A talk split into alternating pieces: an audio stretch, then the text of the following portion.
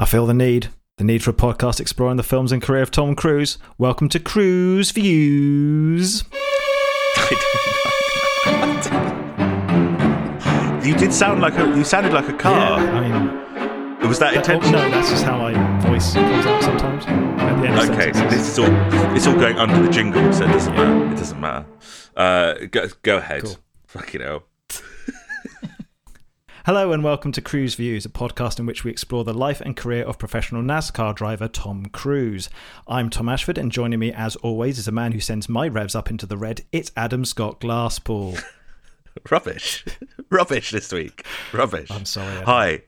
You all right? Yeah. Yeah. Well, okay. So you, as you alluded to, uh, you know, we're we're you, listeners have joined us in 1990 for Days of Thunder, um, but we're also joined by a guest today. Uh, fellow Tom Cruise podcaster, we're we're a rare breed, but we found another one. Uh, host of the impeccably titled "Cruising for a Reviews" in Cara Westworth. Hello. Hello, thanks for having me. Well, thank you for coming on. Um, I- I'm incredibly jealous of uh, your podcast title because it's it's close uh, to what I came up with, but what I came up with is nowhere near as good. Yeah, I can't take full credit. Uh, a friend of mine helped me think of it, and yeah, it's the it's the best thing about my podcast because everyone remembers it. Like my podcast could be like the worst thing on earth, but people will listen to it because it's got that name. but it's not the worst thing on earth. It is. It's a cool podcast, and and the um, the concept of it is that you take someone who's never seen the movie that you're covering that week, right? And and you guys talked about it, and that is again inadvertently uh, what we're doing because Tom's an idiot and he's never seen any movies, is what it turned out. And I I thought we were going to be doing like just you know just an exploration of film, but it turns out to be just holding Tom's hand Yeah. through a lot of movies that he's not seen. I've seen two Tom Um, Cruise how- movies up to this point. Gee, which is Yeah. we- we've gone through the whole of the 80s which is which is crazy um how long have you been po- how long's the podcast been going it's been oh. I can't remember exactly when it started. It was definitely pre-COVID, so it's been at least two years. Um, I'm up to. I'm recording the very last episode, so the last movie soon. But then the timing works out pretty well because then Top Gun Maverick will be out a couple of weeks later. So yes the the second sequel to, to Top Gun. I was very surprised to find out that this week's movie is the first sequel to Top Gun.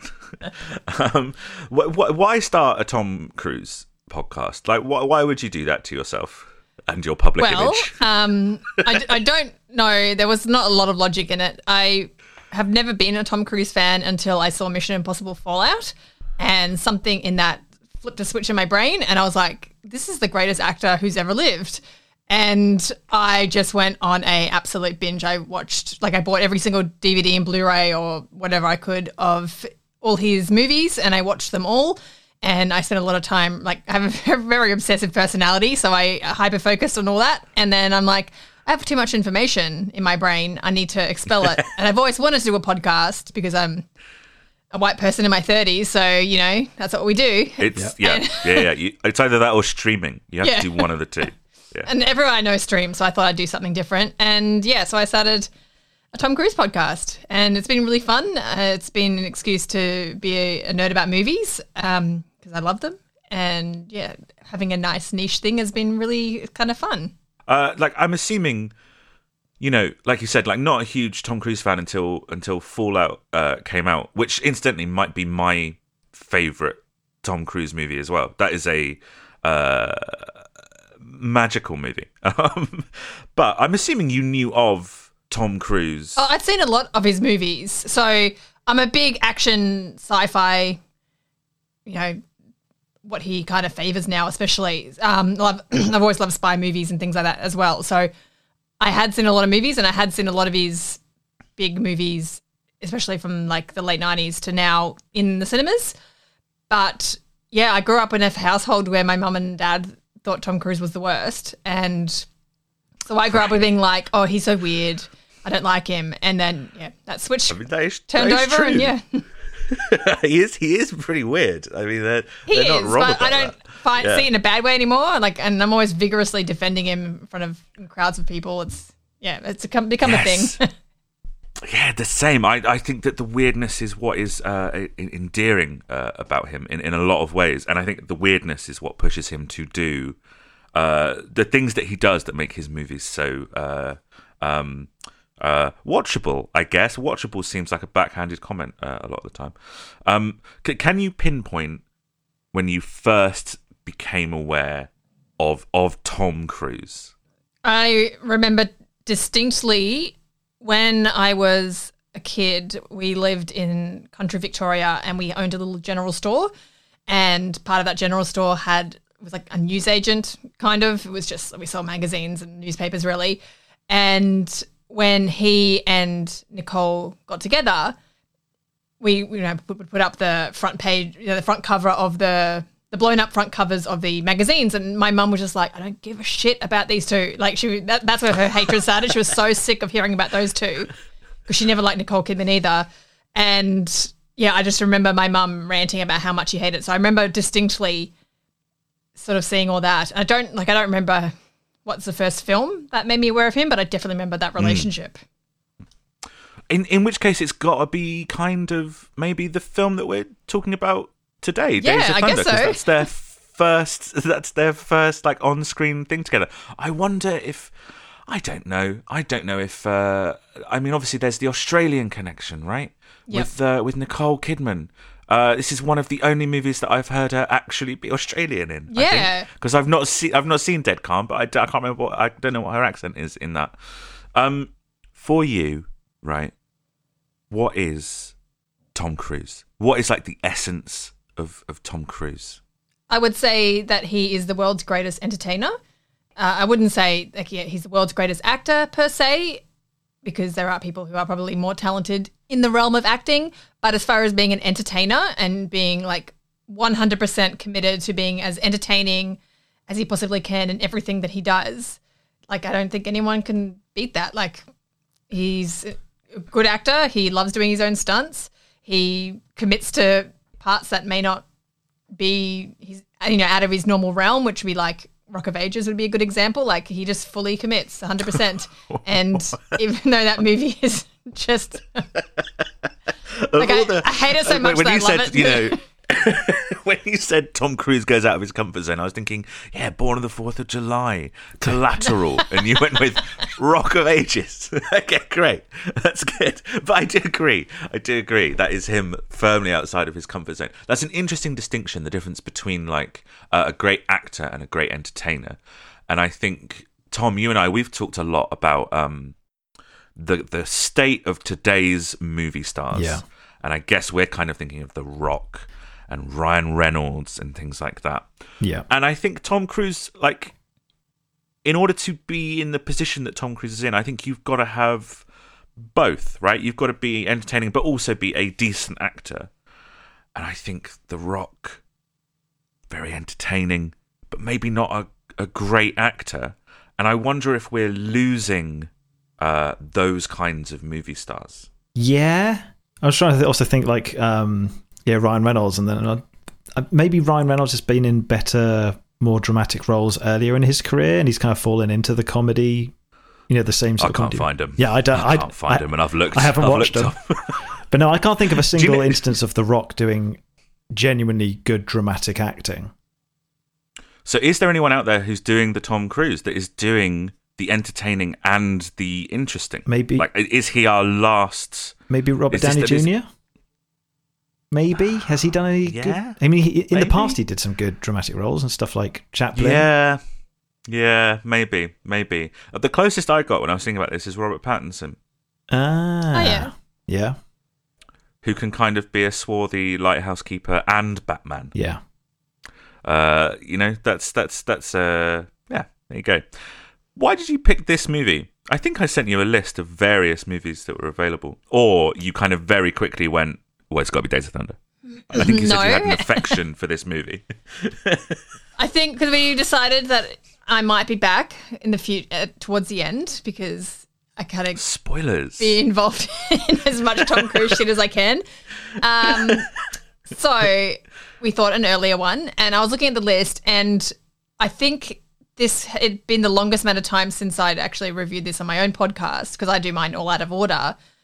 And yeah, I think that was the main thing. And I just thought maybe a fun, silly one would be a laugh too. And the, the Australian connections kind of fun too. Yeah, yeah, yeah, definitely. Uh, it's interesting that you said fun. Uh, I might come down on a, a different side of the fence Oh to no, that judgment. my husband was. I was just watching it, and my husband was like, "That movie sucks." I'm like, "Get the fuck out of my house! This movie rules." I think, I think I might be best friends with your husband. Yeah. Uh, I think uh, I, I don't know. I, I had an interesting journey with this movie because this is this Tom. I'm going to just assume that this is the first time you've seen it. Yeah, obviously. Perfect. Yeah. This is the second time I've seen it, but something very important happened to me in regards to this movie in between my first and second viewing of Days of Thunder. So let's talk about Days of Thunder. It was released on June 27th, 1990. Uh, it comes out in August and September, most other places. It's directed by Tony Scott. And we've talked about Tony Scott already. Um, it, he directed Top Gun. To the, to, you know, to the surprise of absolutely nobody, uh, this was made by the same people who made Top Gun. Um, in between, he had made Beverly Hills Cop 2 and uh, Revenge, this Kevin Costner thriller thing. Um, this is the first example of, of Cruise working with the same director for a second time. Um, and they must have started prep on this basically straight after Top Gun, right? What's what, what's Top Gun? 86? Hmm. Yeah. So they must have gone from from post on Top Gun to to pre on this. It's written by Robert Towne with story by Robert Towne and Tom, Tom Cruise. Cruise. Do you know why that is? because he got obsessed with NASCAR, right? No, it's mostly because it was hardly written when they started shooting. So they were writing that, as they went yes. along, and so they had to. I think they had to credit Tom Cruise because he wrote like most of his own dialogue. He wrote most of his own dialogue. From what That's I uh, interesting. vaguely remember from researching this previously, but yeah. So Christ, that makes sense. that, that makes a lot of sense. Um, I know, I know, it had um, it had had script issues, but but like Tom Cruise had been involved. Like this whole movie is basically his idea. He he went to a studio and went, I want to make a movie about NASCAR. Um, and started like developing the the, the ludicrously named Cole Trickle. Um, Oh, you want to hear of- a fun a fun fact? So Yeah, uh, absolutely. this is something I remember from my episode of my podcast. Um, I was laughing at the name Cole Trickle. I'm like, what a Mm. preposterous name! And my friend Beck, who was on that episode, said, "Yeah, I'm guessing that they got the idea from the real NASCAR driver whose name was Dick Trickle." No, Yes. that's not true. so they toned it down by calling him Cole. They toned it down. Christ. Cole Trickle's a less stupid name than the real one. Okay, great, good stuff. that's really, uh, that's really trickled me. Um, it stars, obviously, it stars Tom Cruise. Uh, it's it stars Nicole Kidman. She'd just been in Dead Calm, and usually we go through like the whole notable filmography of somebody that Tom Cruise is starring with, but we're going to have numerous chances to catch up with Nicole Kidman. This is where she and Cruise meet. Um, and it's their, you know, it's their first of three collaborations in the 90s. And those collaborations kind of run the gamut of what ends up being like their entire relationship, right? I think Eyes Wide Shut is to very much maybe the last time they saw each other. I, I, I, don't know. Um, and then, of course, it's got Robert Duvall, Tom Yeah. classic cinema legend. Uh, He's in The Obviously the- Godfather. He's in The Godfather, one Which of my I've favorite seen. movies of all time. He's in The Godfather Part Two, one of my favorite movies of all time. He's in Network, one of my favorite movies of all time. He's in Apocalypse Now, and all of these legendary uh, '70s movies. Um, but this kind of sets up this this movie specifically kind of sets up his less prestigious bit part career. Going forward from this, he does a lot of movies where it's like, oh, and it's Robert Duvall as well, kind of playing like a mentor or an or an elder statesman of, of something or other. Um, nothing notable past Days of Thunder, but I reckon like Tom Cruise had a huge part in casting like Robert Duvall, another legendary actor that he admired, like he'd done with Paul Newman, and Dustin Hoffman getting to work opposite these these huge stars that he admires from cinema of the past. Imagine having that much sway when you're such a young person. It's crazy. It's it's honestly like I I, I whether you like or dislike this movie, that's probably Tom Cruise's fault because he's so involved. He doesn't get a producer credit, but he's so involved with this movie. He was prepping it for three years before they started shooting, which is I, I don't know how uh, is that rare for an actor. Actors come on board, and I suppose Tom, you brought up Robert Downey Jr. I imagine he has a lot of say around directors, and I imagine he has a lot of say around who stars opposite him. Um, but people like, well, Ryan Reynolds. I mean, we love Ryan Reynolds on the podcast. I don't think they have that kind of sway. I, I very much see them as actors who kind of turn up, do their bit, and that's kind of them done with the movie. Funny you say that because I watched the Adam Project a few weeks back, and that was a Tom Cruise. It's about you, yeah. It's Tom, it's Tom Cruise movie. It was originally going to be a Tom Cruise movie. It was going to be about uh, Tom Cruise going back in time, finding his young self, etc., that sort of thing. And then Well, I want to see that movie. I know, but but instead it's Ryan Reynolds Terrible, with a digitally terrible de-aged switch. Tom Cruise. with a yeah, that's digitally a horrible swap, isn't it? yeah yeah. Tom Cruise still plays the young kid, aged like eight. Yeah, oh, okay. well, I haven't seen. I thought it was like. Um, they only swapped him out for the, the, the current version. They just thought, no, Tom Cruise, you don't look right for this role, but you look great as an eight-year-old. Ryan Reynolds will do an old version of eight-year-old Tom Cruise really well, That's not what I was saying. and that's I called the was- Adam I- Project. I thought. I thought it was like Gemini Man, where No. it's like you know Will Smith in his fifties meets Will Smith when he's like twenty. No, Uh, that, not that Blu-ray is sitting on my fucking uh, shelf, and I haven't watched it yet. Um, okay, also has Randy Quaid and Cary Elwes in it.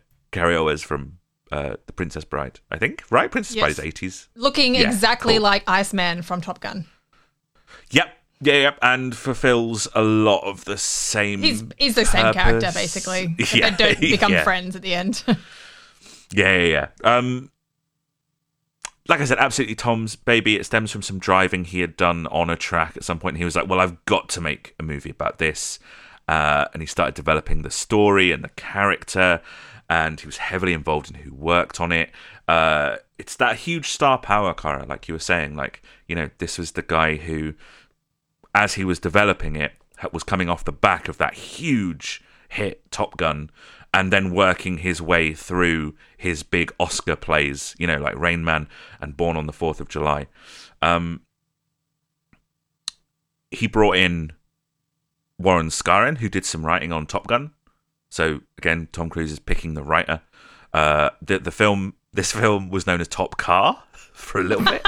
That's that was the that was the working title. Um, and then the writer uh, Warren Skaaren quit because of how demanding Tom Cruise was.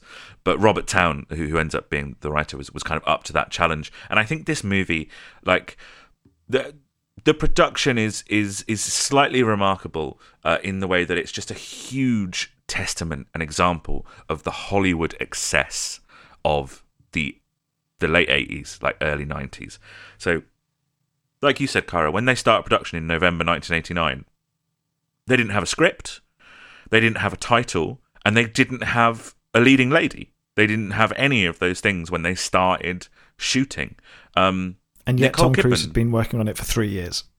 Yeah, I know. I know. Obviously, he's job. very. I mean, but the thing is, right? He was so busy during that time. You know, we talked about him turning up to meetings about Rain Man in the wheelchair he was using for Born on the Fourth of July. He's doing all of these things at once. Um, Nicole Kidman is is Tom Cruise's choice, uh, having seen a screening of Dead Calm, and he ordered a screen test. Nicole said when she first met Tom, she found him to be the sexiest man she'd ever seen in her life. So you have to, I think you might have to somewhat question who Nicole Kidman's been hanging out with because he does look great in this movie, but maybe not the sexiest man I've ever seen in my life. Uh, the Tom the Tom Cruise appeal isn't like just his physical looks. Like I reckon that Hmm. is a man that oozes so much charisma, even back then, before he was full Scientologist, I think he would have just been the most charming. And he's like the most famous actor. Like he's the biggest celebrity in the world, even back then. So I reckon like sixty percent of the the charm and appeal is is that. And like he personally asks you, like I'd be like, yeah. Yeah, that's true. Uh, in- interestingly, you are maybe the second or no third, third or fourth person to suggest that Tom Cruise oozes something, which is obviously a, a disturbing image.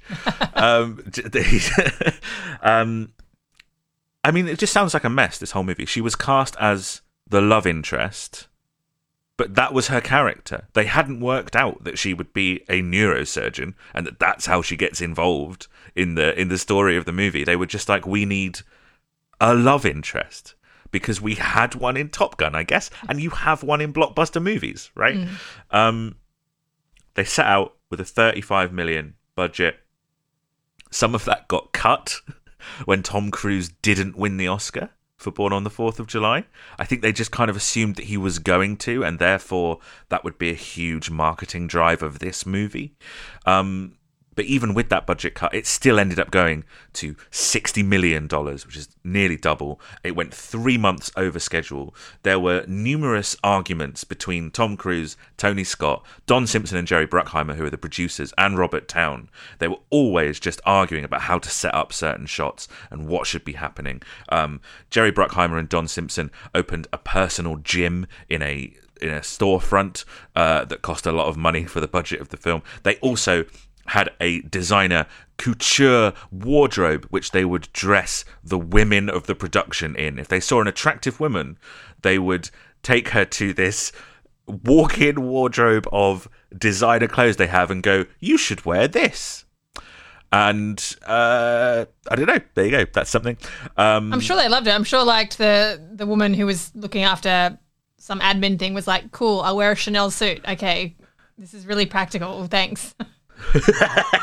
yeah, exactly. The runner who's going Yeah. to get uh, coffee Yeah. in these huge stiletto shoes. Um, I was actually looking at, into Don Simpson because I, I mean, I'm aware of him with Jerry Bruckheimer, but I was actually Yeah. today looking, like googling him properly, and I didn't realize how much of an '80s scumbag he was. Like just a, a scumbag yeah, I mean, what about that story? had like, 10 million kilos of cocaine a minute by the sounds of it. Like intense. which is perfectly uh, visible on on the screen. You know, uh, pe- people people say that you know you can see the money on the screen. In Days of Thunder, you can really see the cocaine on the screen. uh, it's like it's a lot a lot of that uh, like late eighties kind of gross energy in it. I think. Um, you know, do you know you know the barn where they build the car. Uh, there's a couple of scenes in the barn. Um, they built the they built the barn, and then the writer said, "No, that's not what the barn should look like." So they tore it down and they built another one. And then the writer Robert Towne said, "No, that's not right either." So they had to build a third barn. I don't know what they were doing with the budget on this movie. It's absolutely insane. Were they not Yeah. aware that barns exist? Yeah, I was gonna say they just go find a fucking barn. Like Jesus. I know. Well, you know, just uh, I, I think obviously maybe that's why Robert Towne and Tom Cruise got on is because they're both as sort of demanding and meticulous as each other, and it's a shame for me personally that that meticulous nature didn't come through in the film because the film is a bit kind of all over the place. It doesn't feel like a film that was worked on for four years, right? It feels like, for me, a film that was kind of cobbled together from outtakes of a different movie. Well, yeah, just like they slap together, like when they do really shit, like DreamWorks uh, sequels to, I know, Madagascar, and they just slap it together and put some pop songs in it and they make a million dollars. They just thought they could do that, which I think sums up the 80s and 90s pretty well. Is like, oh, this thing was success- successful. Well, we can't do a sequel, so we'll just basically make the same movie with a slightly different title and just see how it goes. And probably most of the time it works, but in this case, not so much. yeah, ex- ex- exactly. And I think that very specifically, they're going for Top Gun. Yeah. right? Like they they are just capitalizing on the success of Top Gun, which was enormously successful. Uh, it, you know, on on a budget that was a third of the size of the budget on on Days of Thunder. Uh, is that right? I think the budget for Top Gun was 15 million. Is that what Yes. you told me before, Tom? yeah, yeah, 15. They have is these crazy. very large planes in that movie versus crappy stock Yeah. cars. Like, Yeah, yeah, yeah. It's it's crazy. I I don't know where all the money went. Well, I mean, three. A lot of it went on three barns. We know that. 1.5 million And- at least went on each barn. So right yeah yeah and then you've got the fucking wardrobe and the gym so you know it all goes it all goes somewhere i mean the tom cruise cocaine.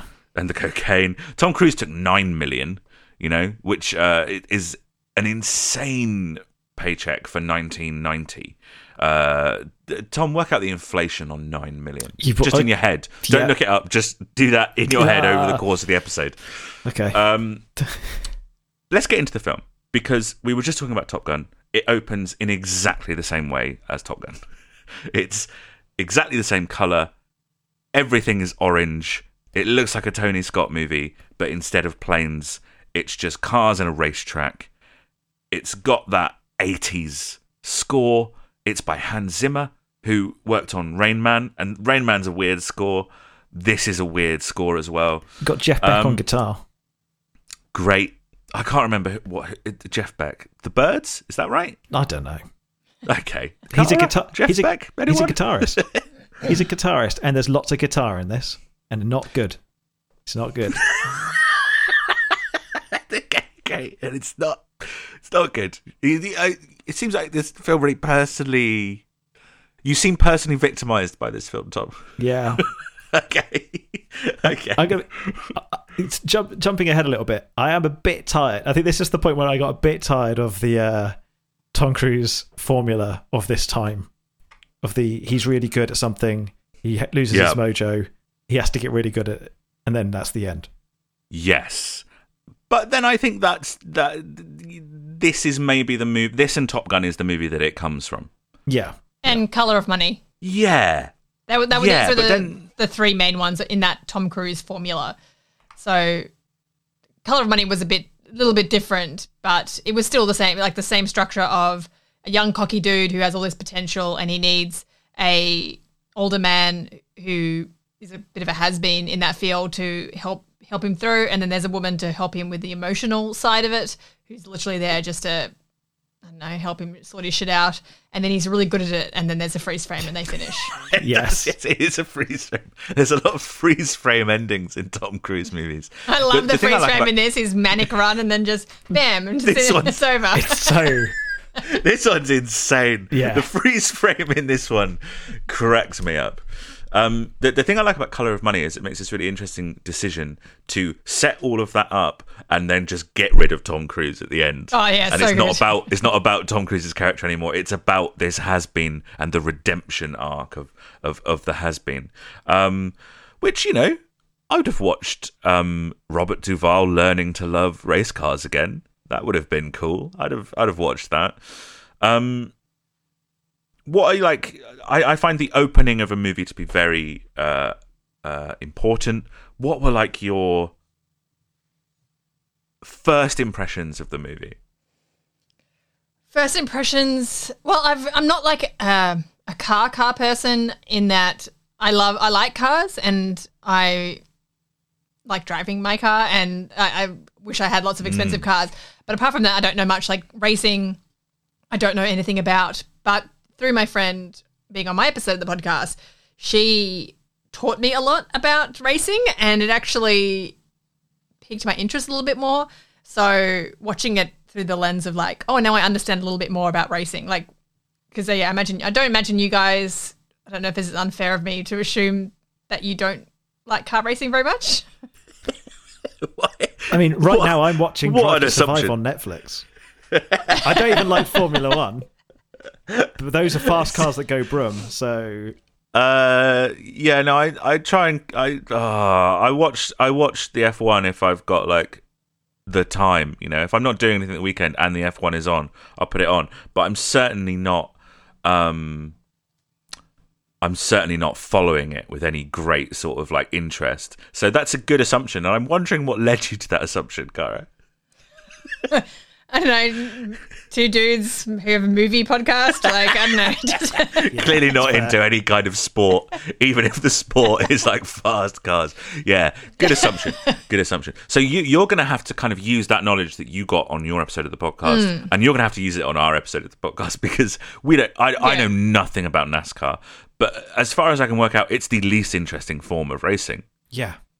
yeah, because it's like famously, like the, the joke is that you just turn left like the whole time. Yes. There's no interesting, like, we're comparing the, you know, US like NASCAR versus Australian, and Australian ones actually have much more complicated tracks. That, where you actually turn the other direction sometimes, and Whoa. yeah, just NASCAR's just an oval, like, and this like uh, the thing I didn't understand was, well, how is there like a dangerous turn if it's the same goddamn turn Right. the whole way? Yeah. and she was explaining like there's different like there's different gradients so sometimes they'll be steeper and that's yeah she was explaining all that so things i thought nascar was the most boring thing on earth but she enlightened me to a little bit more of the interesting stuff of it um, i think it is probably the most boring like i'd rather watch almost any other car racing i think than nascar but nascar has the advantage of being like that lower socioeconomic american fan base and i would love to go see NASCAR and just people watch. I think that would be the most fun thing on earth. Oh, I'd love to go to a race in like, but I just I can't like watching it on TV. Just seems a bit uh, sort of sort of tedious. But I think yeah, so much of the the appeal of going to the race is the tailgating and the vibe and the culture of, of, of everything that goes on at the race. I wonder if the film is slightly too interested in the racing of it. Because as soon as they Probably, start yeah. talking about tires and they start talking about yeah difficult turns on an oval i just kind of lose sort of interest. And i i i, I lose the thread of what's going on at all sometimes in this movie. Yeah, um, I'm still, yeah, even though I know a little bit more about racing, I'm still like, mm, yeah, good car, cargo zoom, like, yeah I, Yeah, it's hard exactly. to. It, it did help. Like I and I found the more that I've watched this movie, the more interest that I've had in it. The last time I actually watched it before today, uh, they had at a local drive-in theater. They did a screening of this, and I took my husband like against his will, and he was like, "No one's going to be there. Who the hell wants to see this movie?" And it was so busy, and everyone had their flash cars. There was one person who had like their re- they recreated like a famous 90s Australian race race car and like with the Marlboro cigarette brand logos all over it like they actually paid to have a not, I don't know does Marlboro cigarettes still exist I have no idea yeah yeah yeah and it's yeah it was wild like everyone was there and everyone was just so it felt like you're at like a car race. So I think that helped me like enjoy like I enjoy the movie a lot more now after watching it a few more times because I don't know I actually don't know why. I just think I kind of get it a little bit more the more I watch it. But at a base level car racing is a bit boring and I don't understand it. Um i think like this is like a minorly iconic Tom Cruise movie, right? Like it definitely has a fan base, less so than Top Gun, because Top Gun kind of broke into the mainstream in a way that Days of Thunder kind of didn't. I can see why this would be a huge movie for people who love racing and NASCAR. Yeah. For sure. I think that's what's kept it in, in the public consciousness at all is that people who love racing and speedy cars like love this movie because there's n- not that many. Like I, I was trying to think of examples, and there was like Cars, the Pixar movie, Yep. With, and with Talladega. Nights, and I'm like, Well, yeah, well, Ta- yeah, Talladega Nights is almost a direct uh, parody of yeah, this like movie. parody, yeah. Yeah, and and then the other great like racing movies that I could think of were like Le Mans, you know the the old uh the old one, and um uh uh Drive, uh, not not the Ryan Reynolds one. Oh, Driver is what I'm thinking of. But th- those are all like 60s, 70s movies, and I think it's trying to ape the spirit of those uh, a little bit.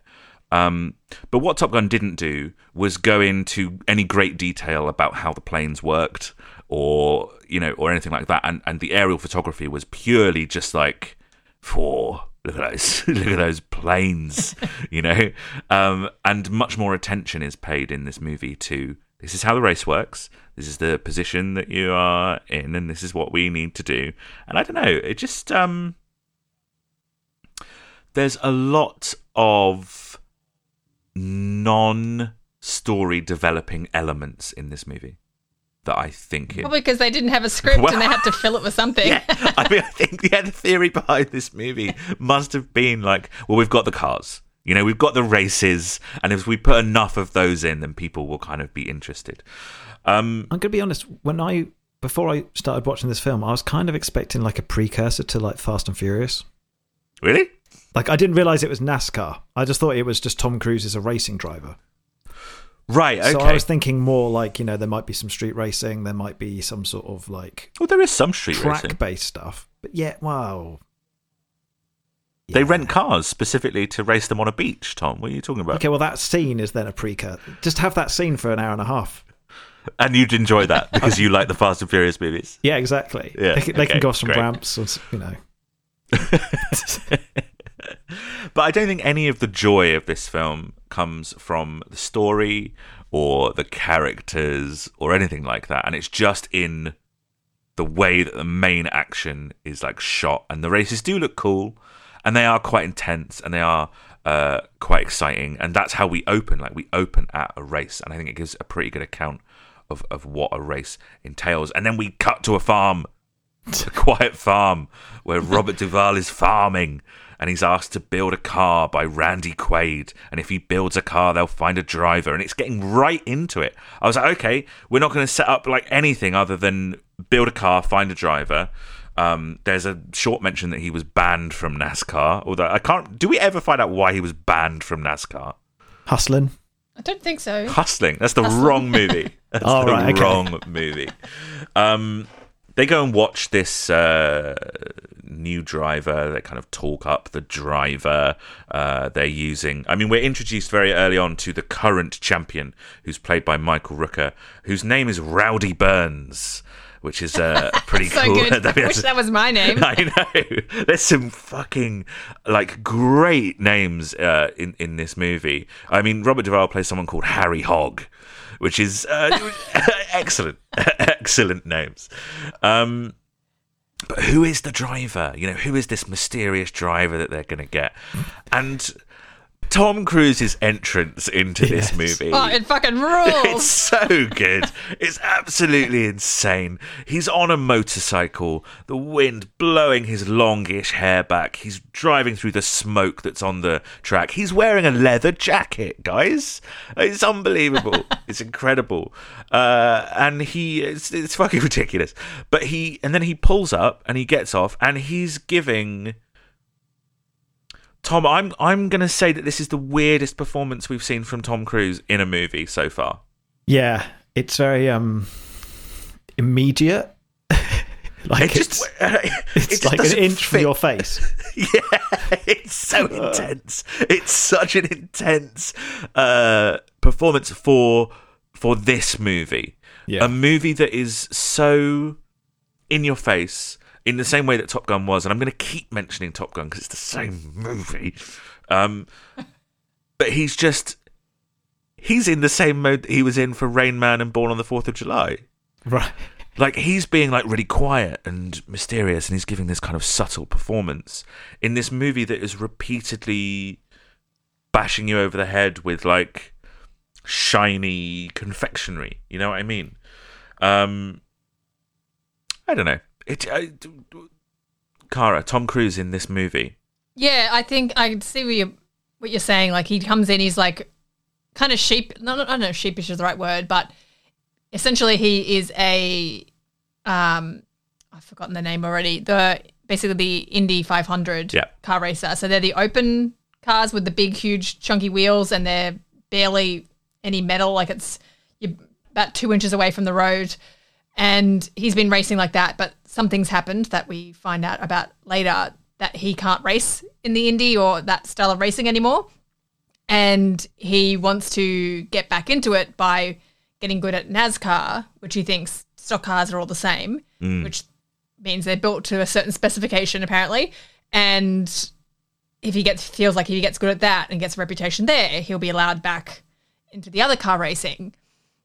And so I think like it's a bit of a he doesn't really want to be there, but he he has to be, and yeah, he's kind of a bit I don't know reserved about it. But yeah, in a movie that is about goddamn NASCAR, like we don't have time for subtle performances. Like yeah, exactly. He should have been in there like getting into a fist fight with Michael Rooker like straight off the bat, and yeah, we would have been like, whoa, here we go. The the Top Gun performance, the the Maverick mm. performance of this insane uh, like guy who's using all of his charisma and all of that, and it's just not not in this movie. Not a charismatic, not a typical Tom Cruise performance. I, I would say. And I think also the thing that really screwed this movie over is I don't know if it's if there was a conscious reason or it's just the times had changed slightly, but it wasn't even a tiny bit homoerotic, and I didn't see any like male nudity at all. And I think that was yeah. Yeah, a huge detriment to this movie. I think like some of those things are what make Top Gun so obnoxious and good. Mm. And yeah, we just like it was just like a not even a bromance. It's like just a slow, natural progression of a friendship between two men. I'm like, I don't fucking care. Yeah. I want you to be like sweaty and like banging lockers and throwing things, and then uh, so like a little, like a little car chase, like I want to be confused yeah. as to whether or not you're gonna punch each other or kiss each other. Basically, yeah, that kind of that kind of energy. Um, they say they're saying he's not experienced enough to drive, right? And he's giving that very brooding sort of like oh, performance, uh, but he seems to have that kind of connection to Harry Hogg, uh, Robert Duvall's character. I'm, not, I'm going to laugh every time I say the name, guys. Sorry. Uh, they let him drive. Um, he disobeys a suggestion to go slowly at first. He's a bit of a of a maverick in that regard. Uh, his time ends up being better than the champions. That's the rivalry sort of being set up. Um, and so they build a car. And the building of the car in the third barn that they built uh, is kind of shot with like this enormous sort of reverence like it's a ceremony, but also it's very scientific uh, and clinical. And the soundtrack, like Hans Zimmer is using all of his big 80s kind of moves. Um, I imagine that that is a great scene if you give a fuck about cars, right? Yeah. Yeah. Like, there's a shot that is basically just like, oh, look at that bloody engine, eh? Look at that engine. And I'm looking at the engine and going, that looks like an engine. But I imagine there's a that whole sure section. a good engine. Yeah, yeah, exactly. Uh, but I imagine there's a whole section of, of people who watch this movie going, oh, I know what kind of engine that is. I know the importance behind that engine. I love that engine. I would use that engine myself. Tom, what's your kind of opinion on the engines in this movie? Um, they mostly work.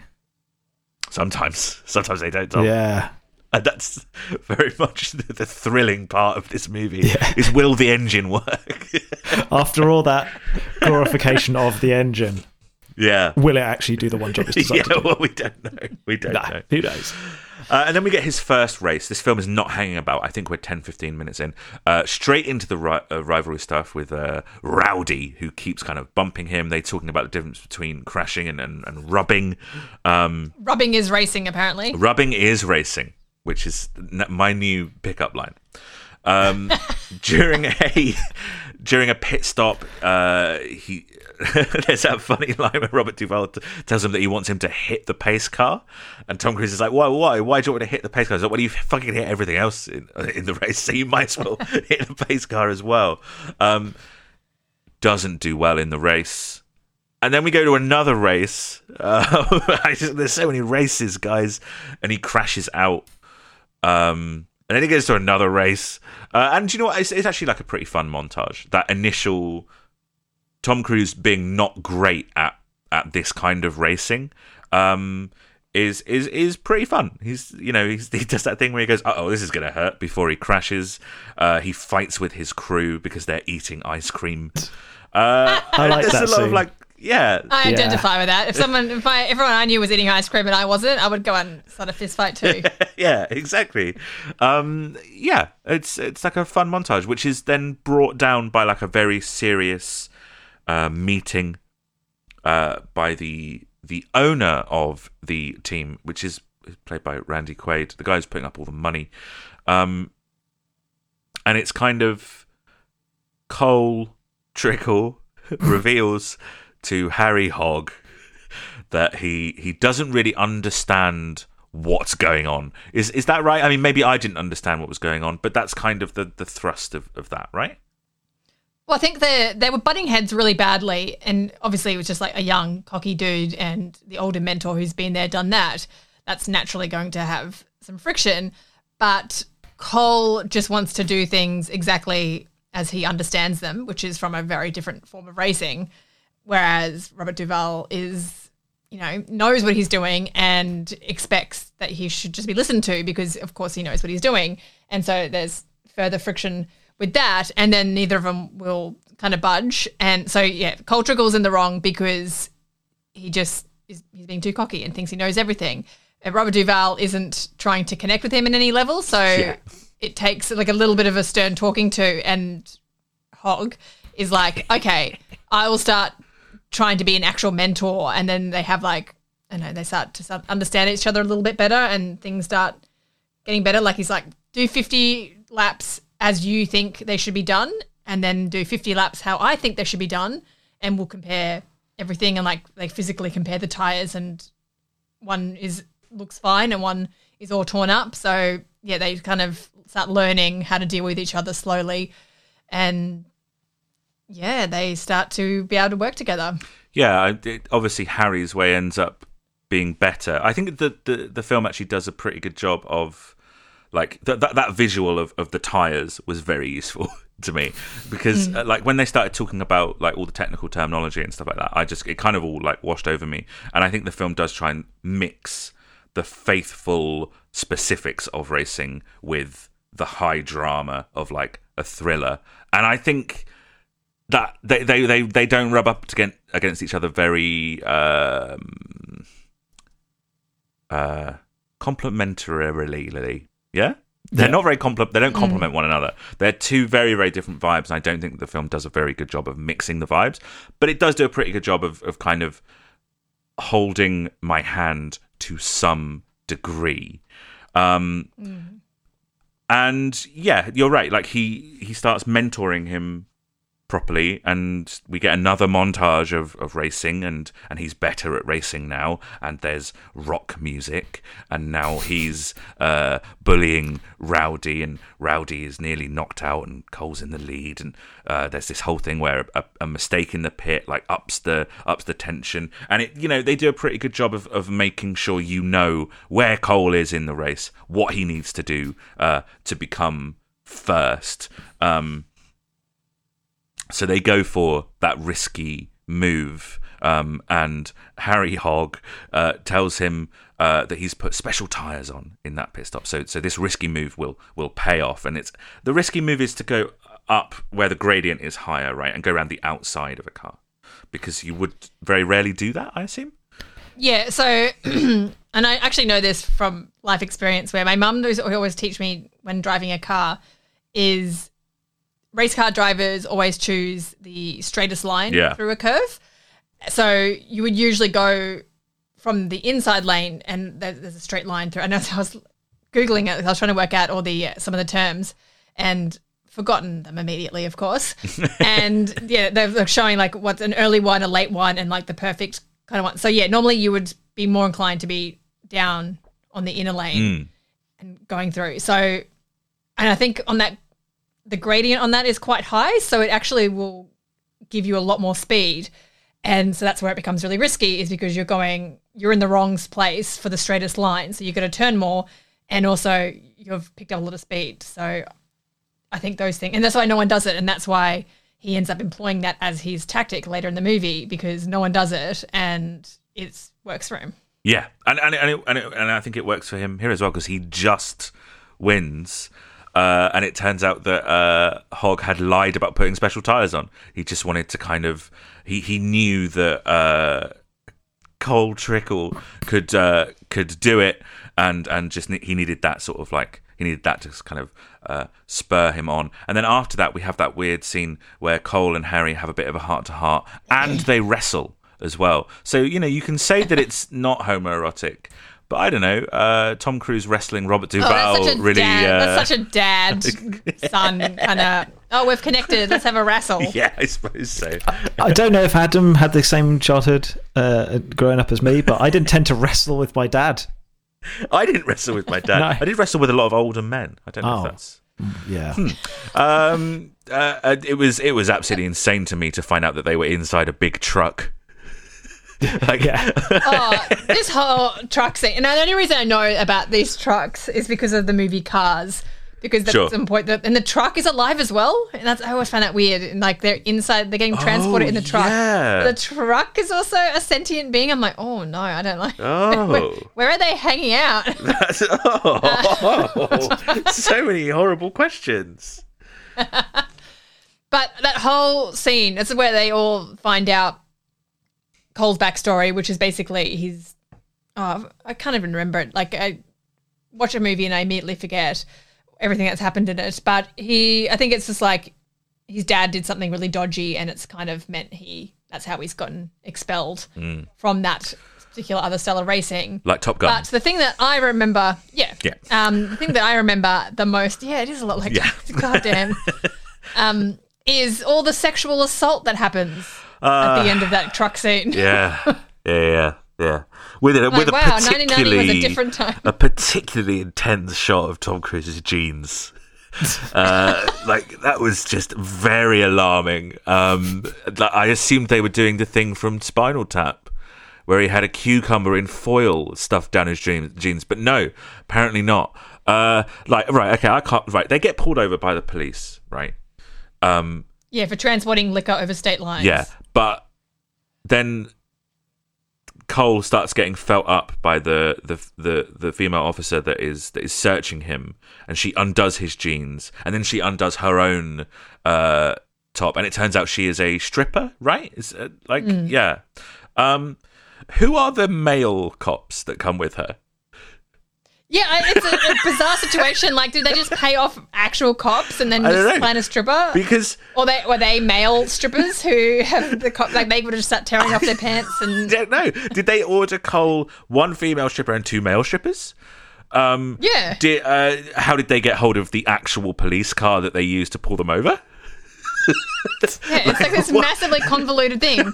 And then they're like laughing, like, oh, we got you, we tricked you. And I'm like, yeah, it was a very successful trick because you had three cops in a cop car Yeah, come and exactly. like yelling at you about the crime that you were committing. Like, uh, I I couldn't uh, I couldn't work out what was happening at all. And and as we go further into the movie, I don't know why that that plot line exists at all because it, I thought, oh, it's a throwaway joke, but it comes back.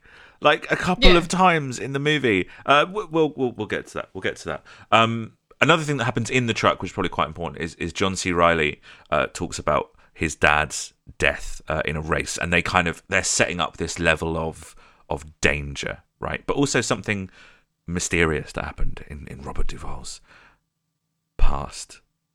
Anyway, we cut from the sexual assault back to another race, um, and it is again like it's capitalizing on that Top Gun energy. You know, it flits back and forth between racing and not racing in the same way that Top Gun went, okay, here's a bit of the plane thing, and now we're going back to a bit of the talking, and now we're back to planes, and now we're talking again. Um, and so it advances the story in only very, very small increments. Whatever magic Top Gun had, because I think, Cara, your description of it earlier, obnoxious but good, uh, really sums up my feelings on Top Gun as well. There's something that that film does to me where I can see all of the parts that if I just say them to you, they sound like negatives, but they're all positives in the context of that movie. Um, and Tom, you came away with kind of the uh, the impression that it was obnoxious but fine, right? Yeah. Top it's, Gun. Yeah, It's a, it's a good movie. And our guest Laura Kelly came away with the impression that it was obnoxious and not very good. But we can all agree that it's a, an obnoxious film. Yes. I think that's that's definitely what we can all agree on. Um, and I think it uh, whatever magic Top Gun had, Days of Thunder doesn't have for me. Uh, yeah. And I think that when we come to talk about how the film did at the box office and with critics, I think that's echoed there as well. It didn't have the kind of hold over audiences that that, that Top Gun had. Um, during the race, there's a crash. Cole has to drive through the smoke from the crash and then crashes himself. He's airlifted to hospital with Rowdy. Cole has, has gone blind, and his doctor, his neurosurgeon, is Nicole Kidman. Uh, and he has a, a, bruised, swollen brain that is affecting his vision. We should talk about Talladega Nights because it's kind of a direct parody of this. Uh, um, like the beat by beat storyline of Talladega Nights, I think, is exactly the same as Days of Thunder, and they both have John C. Reilly in it. That's so good, and he yeah. looks the same. Like he just looks, yeah, he does. Like he's slightly more youthful in this, and he's very sweet. He's a very sweet character in this. But I'm like, man, that man started looking 40 when he was 20, mm. and then just has stayed the same ever since. God, Adam drowning. uh, God, yeah, nearly. Tom, have you seen Talladega Nights? I have not. It's worth watching. I think it's. Uh, yeah, well, I'll say it at the end. I'll say it at the end. Okay. cool. Um, so everyone visits him in hospital, and then Claire. What's her name again? She's got a weird name. Claire Le- Levicki, right? Le- Le- Le- Le- Le- Le- oh, hang on, I've got it in front of me. It's it's it's Claire Levicki, or yeah, I, I, I don't know if you'd say it Levicki or Lewicki. Uh, Lewicki, Lewicki. Oh, is it Lewicki? That's not how yeah, I. I was having a laugh at the name. Typically pronounce that. I mean the the the names are insane. Buck Bretherton is, is, is the name of uh, of, of John C. Reilly's character. Cary Elwes, the the the replacement uh, rival, is called Russ Wheeler in a film about cars. Yeah, come on, guys. Jesus Christ. Um, Except hilariously, I bet they're all based on real names. Like, I'm right. sure if we looked into it, and they probably like it's with like huh, obnoxious names, and all these Americans like, excuse me, I come from a great yeah. long line of racing car wheelers. Yeah. Thank you very much. I'm very proud to be a member of the Hoggs. I think you'll find. um, uh, Claire Claire Lewicki comes to visit uh, Tom while everyone is visiting uh, him, and and this is the first time that Cole is able to. It's the first time that he's seen her, um, mm. because he's been. We hasn't even heard her because when he asks for someone to talk him through what's going on because he can't see, he's like, like normally I have someone in my ear telling me what's going on, and so Hogg is the one who talks to him, so he's never even heard her voice. So I just... don't buy that for a second. That that he he's blind for a period of time, and she sees him once and never talks to him, and he, she's his neurosurgeon. Just no, wheel, just wheeling him into like CAT scan yeah. silently, like he definitely must have had more than one test. That's insane. Anyway, um, he thinks that she is another stripper that the guys have ordered uh, uh, for for him, but she's not a stripper, is she? She's no. the actual neurosurgeon, and they're in. Can you believe it? Women in doctors' Whoa. positions, unbelievable. The doctor was a woman, indeed. Um, and and therein lies the humour. Imagine a woman who's a doctor, uh, and, and not a stripper very confusing for Cole Trickle to be like, "What do you mean? There's a woman in a hospital that's not going to take her clothes off for me." uh, I, I, don't like this movie at all, guys. I don't like what it's saying. I don't like its values.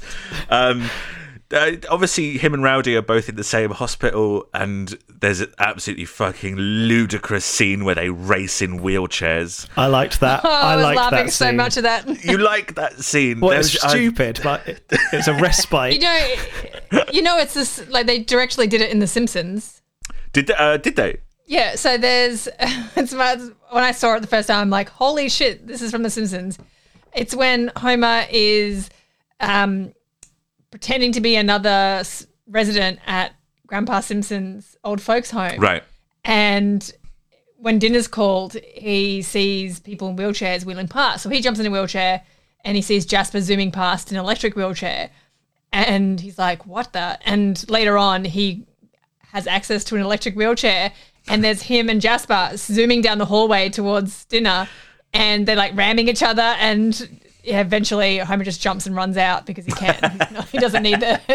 but it's like yeah, direct parody of this movie, and yeah, a lot of people I don't think would ever have gotten that because I imagine a lot of people who love The Simpsons probably haven't watched this movie very much. Do you reckon? I reckon there's a. Well, I mean, I think everyone's seen The Simpsons, right? Like, there, there's got to oh, be. you'd be some surprised. crossover. I, I know a surprising amount of people who didn't grow up watching The Simpsons. That's that's weird. That's weird. You need Yes, to I- you need to cut those people out of your life. Um, the, there's just such a grim inevit- inevitability to it, where you're like, like the the, orderlies like push the wheelchairs like next to each other, like like Cole arrives into the scene and is and it ends up being pushed next to Rowdy, and you're just like, oh, they're not going to actually race wheelchairs, are they? And then they do. It's exactly what they do, and it fulfills my worst expectations of of, of the movies. Um, I, I it's just not at all clear to me when the film is intending to be funny, you know, hmm. because even in that scene, hmm. Tom is giving the Born on the Fourth of July performance, like it's subtle and yeah, yeah, yeah. Why wasn't there Yeah. wheelchair racing in that film? Well, it's very out of tone with the movie. I think. Hmm. There was some wheelchair fist fighting. That's Good point. yeah, Close enough. Yeah, yeah, exactly, exactly. Um, I- Nicole Kidman tells them that they can't race, and NASCAR says that they shouldn't race because they're fed up of the rivalry of it all.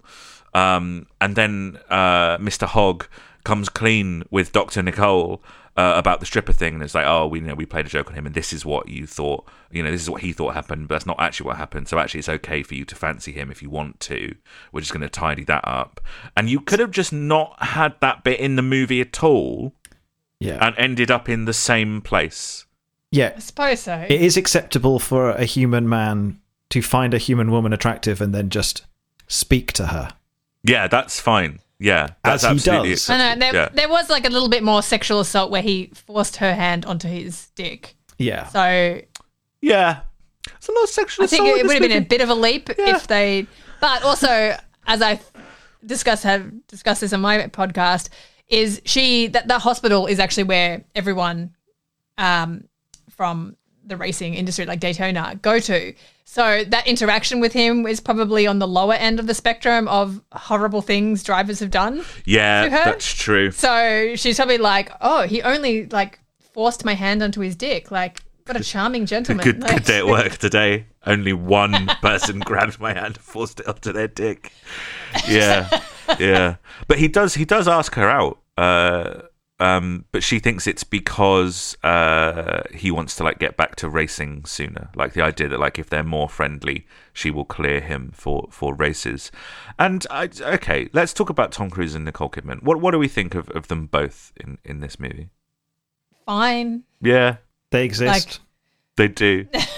they have. Uh, I th- I don't love Nicole Kidman. I've never really dug her acting, but I actually think she's this is one of her more enjoyable roles for me hmm. because even though this movie is quite sexist, she does assert herself a few times in the movie, like when she's calling him like immature a few times and reassuring him that I'm not going to just say you can drive a car because you know you fancy me. Or she says like you can talk to all the male doctors in this hospital if you like, but we've all agreed that you can't race. Like she's yeah asserts herself a few times, which is good, and I think she genuinely ends up fancying Cole, which is. mm, Which is also a bit thingy because it's like big red flag for the love bombing that he does. Like when he fills her apartment with all that yeah. tacky shit. I'm like, oh no, classic don't. like 80s 90s movies insistent dating method like If I just harass this woman enough, she'll eventually fall for me. I mean she she even says like oh we can't do this because uh she's a doctor and it's inappropriate. And she's completely right. Like yes that's that's correct. Good boundaries. And it's a huge conflict of interest. You're, you're Yeah. the NASCAR doctor, brain doctor, and your brain patient is now love bombing you, and you should be like, no, this is too much. And these are Like, the when you're no longer my patient, we'll think about it. Yeah, yeah, yeah, exactly. It's uh, uh, wild, and and all the stuff where she does stand up for herself, and there are bits of it in Top Gun as well, where Kelly McGillis's character kind of asserts herself. It's all undermined by the fact that the lead, the male character, does whatever he wants anyway, and then they still get together at the end. Yeah, it's it's literally undermined by them even entertaining the notion of Yeah. being with this guy. Yeah, yeah, yeah. And like, yeah, any any like, yeah, go girl is like, oh, for God's sake, like a thousand red flags wagging waving in her face, and she's like, mm, but he's hot though, so well, he is hot. He's, he's the sexiest man she's ever seen. uh, which, which is it. The thing that's weird to me is that they don't have great chemistry on screen. And I thought, like, oh, this is where Tom Cruise and Nicole Kidman meet. And then they, spoiler alert, Tom, they get married uh, at one point. They've got kids. Yeah. And you're just like, I thought, okay, this is going to be them burning up the screen with their insane chemistry. And they're just two people talking to each other. No, they they save that all up for far and away. Where Oh. that movie is a vehicle for them to make fuck eyes at each other the entire time. Oh, really? Now, Oh, yeah. neither of us have seen Far and Away. Oh. So, okay, I'm looking forward to Fuck Eyes Yeah. for next week, Tom. Not not you and me. I mean, like Well, the maybe. movie. Well, maybe. You don't know. A lot of people have said that this podcast is just you and me making fuck eyes at each other. um, there's uh, another. Do you know what? A weird scene in a litany of weird scenes. Um, where Cole and Rowdy race in rental cars to a meeting uh, with the NASCAR boss, and that sorts out all of their issues. they, Yeah, the, at the meeting where they go at the end of the meeting, like it was radiator problems. That's why we're late. And they're just like smile at each other. And I'm like, yeah, are we just did we just become best friends? we're like friends it's literally the stepbrothers bit. yeah, yeah, yeah. It's I- so stupid. I genuinely liked that scene just because it cut between the restaurant with like nice classical music playing and then them suddenly with like red hot chili peppers like Yeah, punk- that was like funk yeah. rock guitar. It was just it was nice. That is that is an effective uh, uh, device. Uh, but where, like, I'm just, I've got in my notes in front of me, like, where has Tom Cruise's charm gone? Hmm. Because I just found it to be kind of absent from this movie, and the film is going for big and brash, and he's going for like dour Oscar performance in some ways, and it just just like it needs it needs his big you know, big, big performance that he gave. Like, arguably, right? I love Color of Money. You should swap the performances. You should big Vince energy in Days of Thunder, and then tiny Cole energy in Color of Money. Maybe. Mm, that would have been great. Yeah, yeah, yeah. Um, Although we never would have had that scene where he's wearing his little Vince shirt, playing pool, and they're circling around. Werewolves of London. singing Yeah, and da- yeah. whack whack with the yeah, that's true. one of the finest scenes of all times. um, Claire Lewicki, the Doctor, Nicole Kidman, um, goes with him to somewhere and examines him. Right? I think is I I I started to get very confused, guys, because Yeah. I'm going to be honest. I started to get quite bored. Yeah. like, I think I think that's what was was happening. But there's some kind of examination. Um, he kisses her. They hook up. Um, I, I I noticed it was slightly interesting that he lets himself be shorter than Nicole Kidman, which I think might be difficult because Nicole Kidman's quite tall. But in Top Gun, Um, he was on. I have a lot to say about this. He was using lifts and stuff. Yeah. Um, I think I don't think he has ever been that crazy self-conscious about height because I don't think he would have married two women who are much taller than him in a row. Yeah. So I think a lot of the time, like, because famously he had to be, he was taller as um, Lestat in Interview with the Vampire than Brad Pitt's character, but that makes a lot of sense in terms of the, the two characters. And I think so. I think a lot of it was. I don't think it's Tom Cruise being precious about his height necessarily because he's fucking Tom Cruise. He, like, who cares? He's like, what do I care if I'm short? Um, I like I could beat your ass, but he, yeah, I think for character stuff, I think it's a thing where they go, okay, it doesn't make sense for him to be shorter. Audiences are going to notice that, so they change that there. And yeah, in this case, like, who gives a fuck? Like Yeah. the racing car, racing car drivers usually, especially in um the other racing Indy. they do have to be smaller. I think Well, you want because someone it's as such light as vehicle. possible as well, right? Yeah. Well, and also, Yeah, it's such a light The vehicle. Rock famously can't get in some sports cars. Really? I want to Yes. see him try. The Rock can't big. own a Lamborghini because he physically can't get in it. I want to see that man stuck in a Lamborghini. You'll notice that he only ever drives like Jeeps in the Fast and Furious franchise. That's interesting. that's really interesting. I'm going to look out for that on my next. Uh, That's why Arnie liked Hummers, right? Because that's probably the only vehicle his big arms could fit into. that poor horse in True Lies. Um, uh, yeah, no, I, d- I don't. I don't know that he is that precious about about his height, but he does only tend to kind of um, be noticeably shorter than his co-stars when he's with directors that he trusts, um, or or directors that maybe understand that that's actually a, a weird part of his like power. But too much of it is made of his height anyway, because who cares? It's just part of that uh, the Tom Cruise myth, and I think we should point out like bits of his myth where he is like a, maybe a bit short in some movies, and he's a Scientologist, and he does his own stunts, and he's uh, a weirdo. Uh, and I can't wait until we get to him uh, shouting at everybody on the set of Mission Impossible Seven, uh, because that's a fascinating insight into the side of Tom Cruise that you don't usually see. I'm rambling. I'm going off on a tangent. Um, they have sex. A thorough physical. I liked he when he was very good. mansplaining mansplaining racing to her with sh- sugar packets on her leg. That was very useful to me, though. Yeah, but it was it was good to like for the audience. I'm like, oh yeah, it's very good. Splenda packets, yeah, nice. And but like yeah, at the end, like sh- I guess maybe she didn't know, but you think that she, if she's working a hospital right next to a Daytona, that she would be a little bit aware of. But maybe yeah, Right. like us, we're just like, I don't give a fuck about this Yeah, I- ridiculous sport. I, Whatever. I I was just slightly glad that it didn't boil it down to like him saying to her like, and if I cross the finish line first, it means I've won. Do you know what I mean? Like, I'm glad they didn't boil it down to like to its bare bare essentials. Um, he's now friends with Rowdy. They go and visit him, and he, and he, and there's the first signs that he's starting to feel unwell. And Claire examines him. He's advised to return to the neurosurgery ward, which becomes the kind of secondary narrative for the second half of the movie. And Cole is is is racing again, but he's got the fear, and uh, something goes wrong with his car. But the implication is that that Cole kind of sabotaged it to get out of the race. I think, or did I read that completely wrong? I've forgotten. Great, so cool. I'm no Yeah. help at all. Not memorable enough. Let's go with that. not, not not important enough to be included. Great, uh, uh, but but the, the main thrust of, of this section of the movie is is Claire trying to convince Cole to convince Rowdy to go to hospital, but he's just too proud. And I think he has a discussion with Hogg about how drivers don't want to be confronted by their own mortality.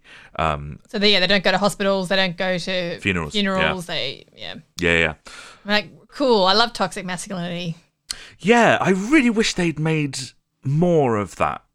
Like that's an interesting thing to explore, uh, but they don't. um, uh, Cole is racing. He's always racing. Uh, it- I've said this a number of times on the podcast. I, the first time I saw this, I was very surprised to find out that this is not the film where the quote "I feel the need, the need for speed" uh, is, because it just makes more sense in this movie to me in, in my brain.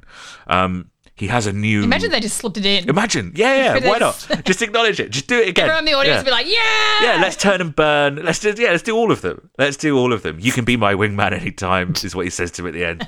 Great. Um, he has a new rival, which is Cary Elwes, who's a bit of a non-entity in this movie. The team is owned by the same owner, Randy Quaid. Um, yeah. So apparently this is not a common thing. So normally the guy who owns the team would not have multiple vehicles racing against each other. Yeah. I just like usually they just have the one team Yeah. and the one main driver. So it's actually quite out of the ordinary to do something like that, and so that starts friction, especially because. Um, I don't know, Iceman, whatever his name is, is a big fucking asshole. So Yeah, exactly. Uh, that, that's like he's just like immediately just bullying Cole. Like Mm. he's like like the passive aggressive. Like I hope I can race as good as you. And Cole's like, oh shit, I don't want to race anymore. Yeah, yeah, yeah. So Cole uh, tries uh, to kill him. so that, that's he he leaves the pit lane and makes a beeline directly for Russ Wheeler's car. Uh, I mean, at the very least, he he he destroys the cars, uh, and then afterwards, he and Claire discuss their relationship, and a taxi uh, beeps their horn. Uh, so, so they move on. So Cole uh, uh, tries to kill him. Road rages the shit out of he him. like reverses into the taxi and then chases the taxi down. It's very intense. Uh, and then Cole goes to convince Rowdy to visit the hospital, but he's a little bit reluctant. So Cole threatens him with a bat. So I mean, what an insane man! I'm telling you, toxic masculinity and cars. That's this movie. Those three scenes in succession are absolutely bizarre, and Cruise is giving a laughably intense performance. Do you remember the bit um, in Born in the, on the Fourth of July where he's? I mean, there's loads of bits where he's doing the shouting thing, but it's the one where he's drunk and he's shouting like "erect penis" and all of that. Yeah. That Yeah. that is the energy that he's giving when he's trying to get his friend to go to the hospital, which is absolutely insane. Um, it's uh, crazy. Um, but it does convince him. I mean, it works. Uh, You can threaten your mates to go to the hospital. Because when he goes to the hospital, he learns that he needs brain surgery, and he asks Cole to drive his car for him in uh, whatever fucking race is coming up. That's the big one, right? It's the Daytona. It's the big. It's big race. Big, Big race. Yeah. Big race. Big race. okay. Yes. Big race. Uh, Which seems agrees- exactly the same as all the other races, It's the same as the other races, but this one's bigger. And I suppose but not physically or in length not not physically, yeah. or duration. okay. I assume they've like knocked people out, and they're like, all the crummy races are out, so this is all the good races. I just are now. honestly no idea. I assumed it was like F1. There's a couple of things that I assumed was like F1. One is the two drivers thing. I assumed that that was just standard practice because obviously every team in the F1 has two drivers. Um, and the other one is that I assumed this was just a series of races with the same people in them every time, and you accumulate points. No, I think you have to go go fast and win, and then you go to the next one. Well, I, knew, I, think- knew that bit. I knew, I knew the go fast and win bit. um, uh, I suppose you could say about football matches, though, right? The World Cup final is just another football match, but it's just Yeah. slightly more important. Um, he has a bit of a confrontation with Harry, who thinks that he'll die if he goes out racing again. But I don't really understand what's changed from when he believed in him to when he didn't. Uh, is it just that he has the fear now? Yeah, I guess. Just, I mean, I feel like if, if my brain swelled up and my eyes stopped working, that I would also not want to do the thing that caused that problem. Yeah, that's true. I guess, yeah, if my brain had swollen and I couldn't see anymore, I wouldn't be like, "Oh, I really want to drive. I would simply somewhere." stop doing Yeah, that I thing. do, yeah, I would stop stop driving, even if I didn't like driving. Yeah, it is. Yeah, uh, it, it doesn't. The film kind of doesn't do enough to get under the the skin of, of of the character. You know, I don't really know why he's making any of these decisions other than I I like racing, and that's kind of it. You know. Yeah. Making a point, proving a point because his dad was a bad guy, I guess. toxic masculinity. But even even that's kind of just like dismissively mentioned in one scene, Top Gun style. Yeah. It's just you know like oh yeah, my dad drove off into the sunset or something. I assume that every dad flies or drives off into the sunset. Yeah, that's a pretty safe assumption. Yeah. in a in a, like an eighties nineties Tom Cruise movie. yeah, Uh, okay, we go to Daytona. There's interviews with what I assume are real drivers, but I haven't haven't looked it up because they don't seem like they're yeah, acting. so they were all real drivers because, and you can tell so easily because it was so natural them giving the interviews, Yeah. and then Carry Owens. um, Cary, Yeah. he's like Uh, such a such an acting version, Yeah. and I'm like, oh come on. yeah, it just doesn't. It doesn't. It doesn't He's gel. like, uh, he's not very good at driving, and I'm going to run him off the road. And I'm like, oh, okay. Um, Cole is very nervous. Claire visits him to kind of warn him, but also calm him down, and says she's not going to watch him race. There's a problem with the engine. Oh, did we cover the fact that he's now driving um, Randy's car? So we Yeah, switched teams. yeah, yeah, yeah. Yeah. And so, yeah, so that Randy can keep his sponsors and be able to, you know, pay for having, um, you know, pay for his family to exist. He needs to keep his sponsors. So he needs Cole to drive for him. And I think switching teams is a big no no. Like people just don't do that, I guess. He's a traitor. So- yeah. but he But also they- Yeah. he also gets a new engine Well, that's the thing is they say there's a problem with the engine and we stole this one, but it's it's given to them by Randy Quaid's character. Yeah. Right. Yeah. In a in a in a Yep. in a uh, gesture of friendship. Um, But I don't remember when they fell out, so it meant, meant nothing to me. Well, he crashed. He crashed both of the cars. that Oh that yeah, guy of course. owns. Yes, he destroyed both of the cars Yeah. in an attempt to kill another driver. That's right. Yes. Um, the, the the race. There's another crash. It's exactly the same circumstances. He has to drive through the smoke, like the time that he crashed and lost his vision. I'd have just gotten out of the car at that point, but this time he he does it. And actually, do you know what? The race is pretty exciting, maybe. But by this point, I've kind of lost any meaningful connection with the characters.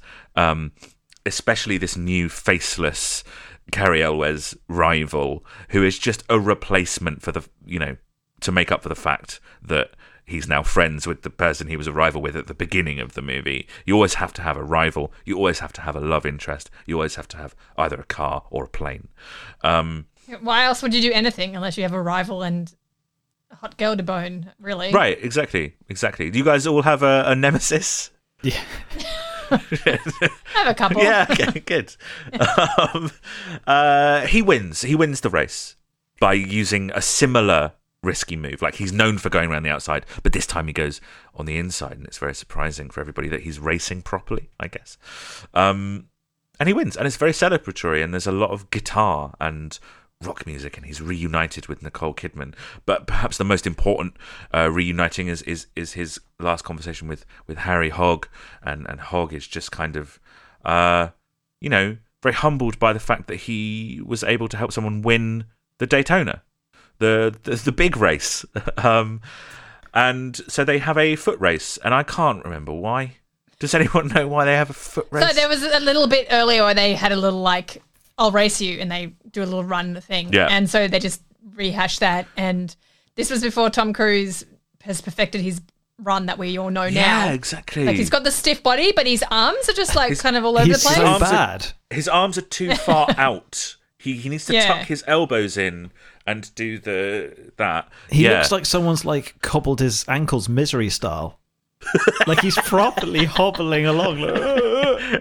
it's not, and then it's, it's, it, that that weird position is exacerbated by the fact that that's the freeze frame that they do at the end. is Tom Cruise currently losing a race to Robert Duvall, which a crazy image, but he loves it because I've never seen we haven't seen a wider grin on Tom Cruise's face yet Yeah. in all of the movies. Um, and that's that's the freeze frame, and that's the end of the movie. Uh, what did we think of the movie? Well, like I said, I the first time seeing it, I'm like, what the hell is this? This is Top Gun with cars. And yeah, uh, just watching it a bunch more, like for the podcast, and just because you know, if it's playing on a big screen, I'm going to go. Any Tom Cruise is, movie is playing on a big screen, I will go see it because Yes. you know I have a reputation to uphold, and I lo- and I love all the movies. So the more I've watched it, the more I do enjoy it. Um, Top Gun is one of those ones like I really enjoy, but I don't. Everyone's like, "Oh, you must love Top Gun." I'm like, it's not even my top ten of Tom Cruise movies. Yeah. Like, I don't. I didn't grow up watching it, which I think is nine times out of ten the problem. If you don't watch a movie when it comes out in the 80s or 90s, like you don't necessarily get it if you watch it in 2020 or whatever. So Top Gun especially relies on that nostalgia. I think. Yeah. yeah, definitely. So I think that's a little bit of the reason why Top Gun isn't hasn't nowhere near cracked the top ten, but it is infinitely a better movie than this. Um, I think the only way they could have fixed this movie in terms of its comparison to Top Gun is that they made a slightly worse movie about racing boats or something, and then they would have had the three The trilogy. vehicle- and then, and then or trains. I don't know what else can you race. Can you race trains? It's one track. one of them's going to be stuck behind the other. Um, yeah, I think I think that. so I saw this movie a, a little while ago because I don't know, it was probably on Netflix or something. I was like, oh, there's a Tom Cruise movie that I haven't seen. Um, and I, I remember enjoying it. I, I listened to my letterboxd and I gave it like three stars. I remember it being okay. And it's gone down in my estimation on this second watch. And it's because in between those two watches, I've seen Top Gun. Like, I hadn't seen Top Gun before. I actually saw Days of Thunder before I watched Top Gun. Watching Top Gun really highlights how much this is trying so hard to capitalize and imitate uh, on on that energy of, of of Top Gun. And the problem for me with this movie might actually be Tom Cruise, who is in that Oscar mode and he needs that bigger cartoonish performance like Top Gun. And he's another kind of unlikable character in many ways, you know? But Cruise puts in way less work than he usually does to make him likable. Uh, Color of Money. Vince is kind of unlikable, but Tom Cruise is giving that big charismatic performance, and there's something endearing about it. Cocktail. That character is wildly unlikable, but it's a big charisma movie, and and obviously Top Gun is the same thing. Um, it's a great looking movie because it's Tony Scott, and you know it, it, the the action very exciting. Good job on the cars, guys. Everyone loves the cars. But I'm gonna have to give it. I'm gonna have to take it down. I'm giving it a two out of five. I just didn't vibe with this movie uh, on, on this go round. I I don't know if I'm being too harsh, but I don't care. So it annoyed me. It annoyed me this time, and it's the first time in this uh, in this podcast where I've paused the film halfway through because I'm just too tired, and I went to bed and then I finished it this morning. Uh, and I haven't done that with any of the other films, even Endless Love or Losing It. I watched them all the way through. Jesus. Uh, so yeah, two out of five. You guys give me your thoughts and scores. I mean, I am also giving it two stars. Um, Oh, 'cause I just- we're just simpatico. we're so you know? in sync. Um, I just found it dull. Like to be honest, like there are there are moments that are fun, like the the whole renting the cars and you know the racing is done well, I guess. Um, but it's just because it's such a carbon copy of Top Gun, and it kind of is a bit aimless as well. Mm. Like it doesn't really feel like there's any real drive behind each scene. It's just Drive. Oh, oh, Yeah. good. Good. Uh, yeah, I don't know. I don't- it was just boring. Yeah, I, I didn't. cool. I didn't care about it. I didn't care. It's not a bad film. It's not like it's a badly made film, apart from the you know Yeah. writing a script on the fly. But it's just dull. It is. It is pretty dull and Doesn't and- need and to exist. A lot of the scenes I found to be quite one note, Yeah, uh, and I think that that's fine. Uh, and what we've learned on the music podcast that I host is is that a lot of artists are can be one note, and if you like the note that they're playing, that's great. And if you don't vibe with the note, you're probably not going to like a lot of the stuff that they do. And this movie, one note, and the note is not for me. I think that's that's what it is, really. Um, I, I mean, I've, I've talked up that I really enjoy this movie, but I'm only going to give it a two and a half. Okay, cool. So, wow. Like, I, I'm almost like a toxic positivity person with movies. Like, I, I, Mm. I think most of them are all great unless they really suck. So I'm like, no, this is this is fun and entertaining. I think, and I don't know if you guys agree. I think the way that they could have improved this movie is a more, yeah, a more heightened Tom Cruise performance and having a goddamn script before they started. that so would have probably that probably would have been really helpful. I think that would have made a lot, a huge difference. Yeah. I think it just, yeah, it was too choppy and yeah. And also, like, apparently Tom Cruise had little, uh, he had his dialogue written up and taped to his windscreen and was reading as he went along and then ended up having a small crash. And I'm like, this, nothing was going right in this movie. Yeah. So I think, yeah, if they just had, instead of pumping an extra $20 million into this movie, just stopped, wrote a script, and then yeah, just went back and shot it. ju- yeah, just pause have made a production. huge- But I imagine on something like this, when the wheels are moving, the wheels are moving, right? You can't just Yeah, that's yeah, it. yeah, yeah, exactly. And the only other thing, oh, I just forgotten what my third thing was. I'm sure it was very important, but um, yeah, I think if they just hadn't made it so much of a wannabe poor carbon copy version of Top Gun, I think they could have. Know, that made it, might have made it a bit better. Like if they hadn't have made it such so transparent that they were trying to be Mm.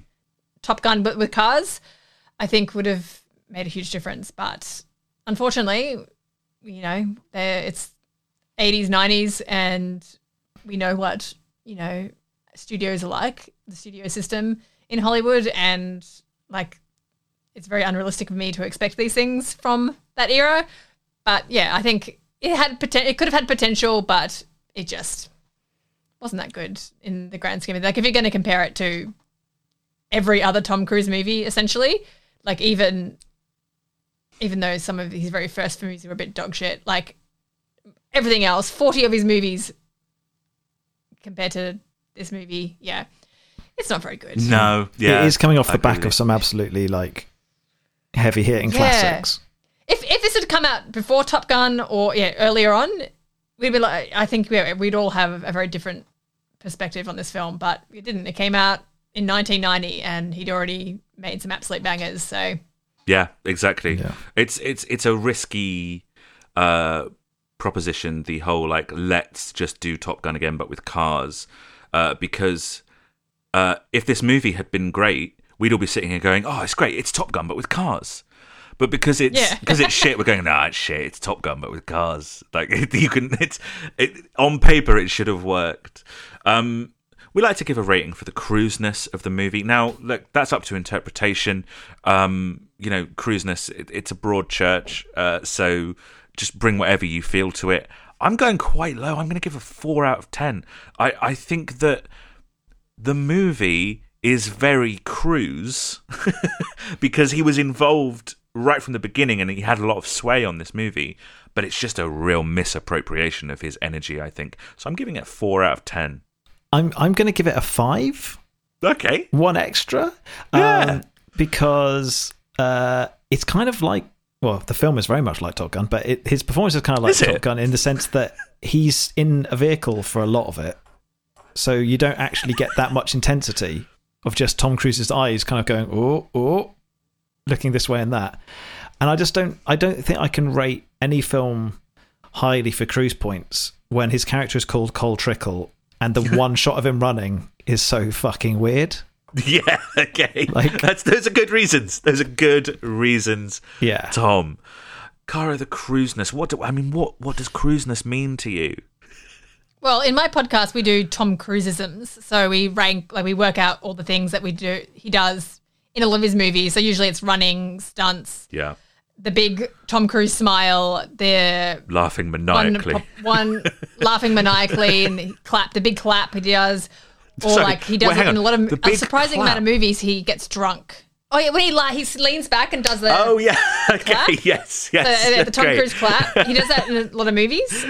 Um, and he gets drunk at a lot of movies and has a drunken monologue. Like, so he, when I think about Tom Cruiseisms, I there's not that many. Like the hmm. running is at the end and it's bad, and at the end he also does the big Tom Cruise smile. And yeah, so there's it's actually it is a very Tom Cruisey movie on paper, but when you actually try and figure out what makes a Tom Cruise movie Tom Cruisey, yeah, it's I would say I'd probably make it five as well because yeah, it is at a very base level, very Tom Cruisey, but it just doesn't have the the spark of Tom Cruisiness that we're kind of used to.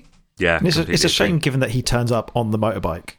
Like it's such a high yeah, Tom it- Cruise. It, So should promising. be. Yeah, on paper, So you're like, promising. he turns up on a motorbike, Yeah. he does this, he does this, he does this, and you're like, oh, this is going to be the most ridiculous Tom Cruise movie in the world. And then you watch it and you're like, yeah, it's all right. like it's, it's pretty Tom Cruisey, I guess. Anyone Would you- else could have played that role.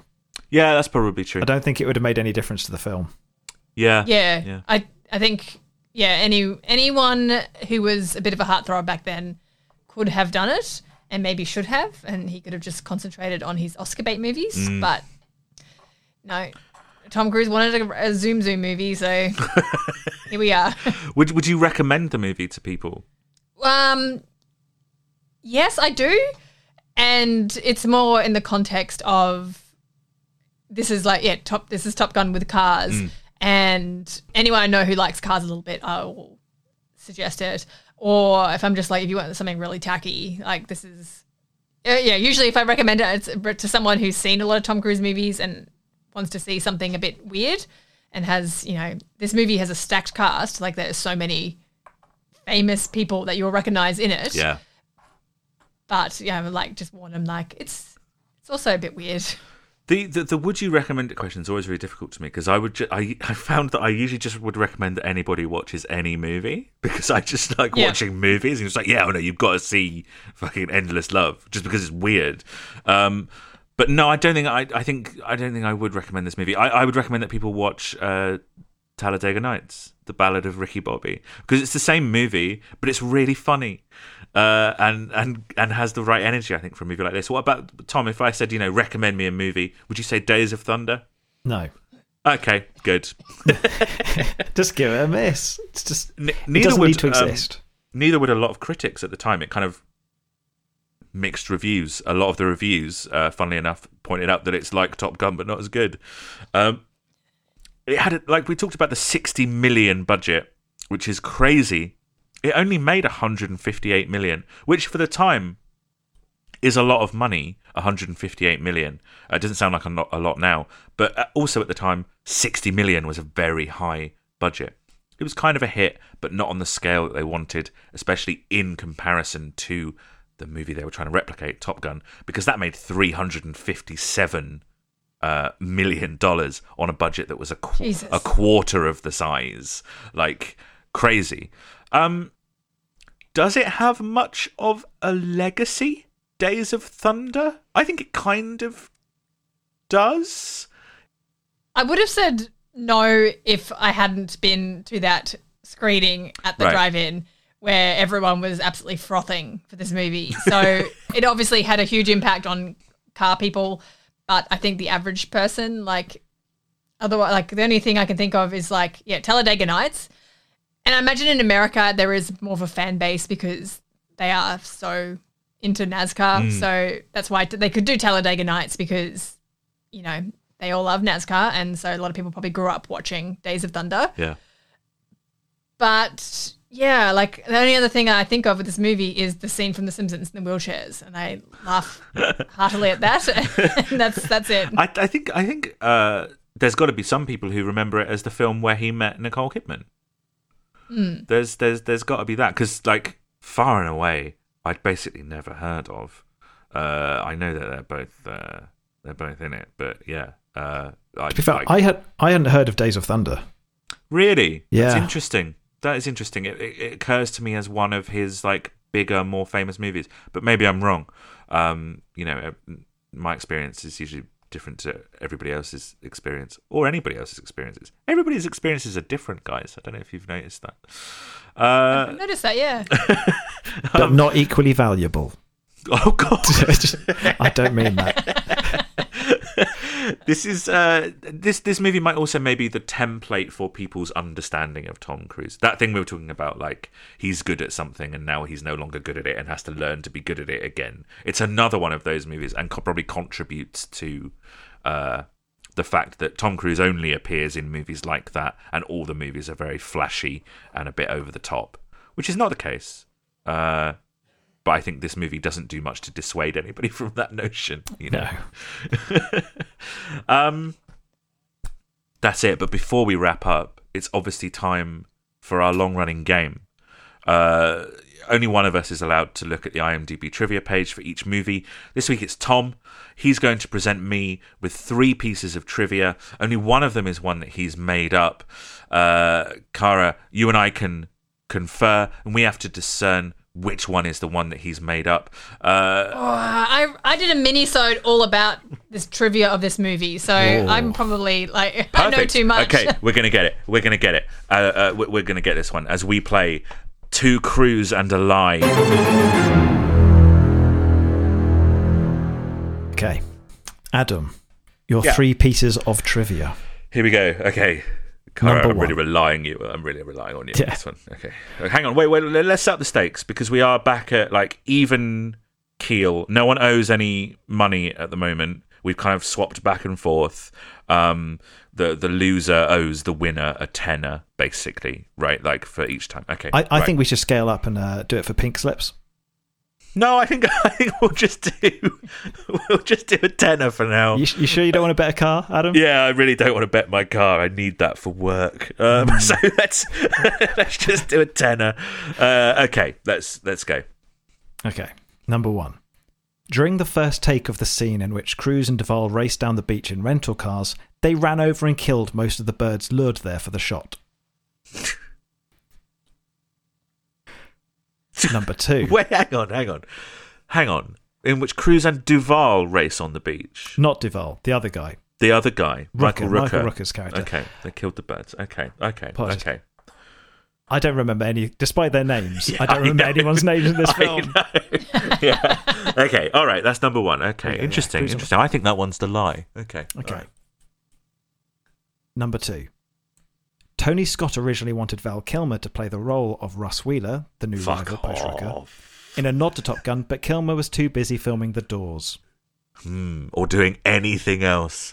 Uh, okay. I mean, that kind of. Um, That would have been truly the most obnoxious thing that's ever happened in cinema history. yeah. Like, yeah. That. The whole this whole fucking movie is a nod to Top Gun, and we're like, but why don't we just tip the hat a little further and have fucking Val Kilmer play the same character? That's that's the same vibe as them wanting to cast Paul Newman instead of Dustin Hoffman off the back of the success of The Color of Money. oh, did they? Yeah, they did. Hollywood's just obsessed with with keeping the same people in movies. Just Okay, I, Nodding. We're just gonna keep nodding at each other. Yep, nice. now now I reckon that one's the lie. Okay, all right, all right, Tom. Yeah, yeah. Number three. Mm.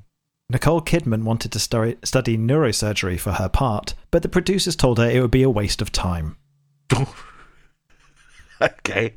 Well, no, I think that one's the lie. Oh, these are difficult, Tom. You've made these really difficult. Cara, Yeah. what are you saying? Come on, you must you, you must know. You must know off by heart which one's the lie. Um, I know which one's definitely a truth, Okay, okay. which is the the Nicole Kidman one. I'll give you that. the, the neurosurgery one. Yeah. Yeah. Okay. and because I'm like, yeah, you don't need to learn neurosurgery to play a neurosurgeon where you're being a neurosurgeon for what five minutes in this film. Like, Yeah. did yeah, she yeah. catch wind of Tom Cruise being like? Well, I learned this from this film, and she's like, maybe I can get a free degree out of this. no, you don't get a free degree for neurosurgery for oh, real, real method acting. for Yeah. prosthetists. Okay, so we're between killing a bunch of birds and wanting to cast Val Kilmer. Um, the Val Kilmer thing sounds real, right? The Val Kilmer thing sounds real. Cara, you've got such a poker face on. I don't know if you're not wanting to let me know which one's real or. no, I'm going to let you guess this one. Ah, fuck. Um. All right, I think I think the birds thing is a lie. Okay, uh, number one, number one's the lie. Adam, Yeah. I'm afraid they did run over and kill most of the birds. God damn it. I'm sorry, Adam. All right, fine, fine, fine. Okay. All right. So I owe you a tenner. That's fine. That's And okay. your car.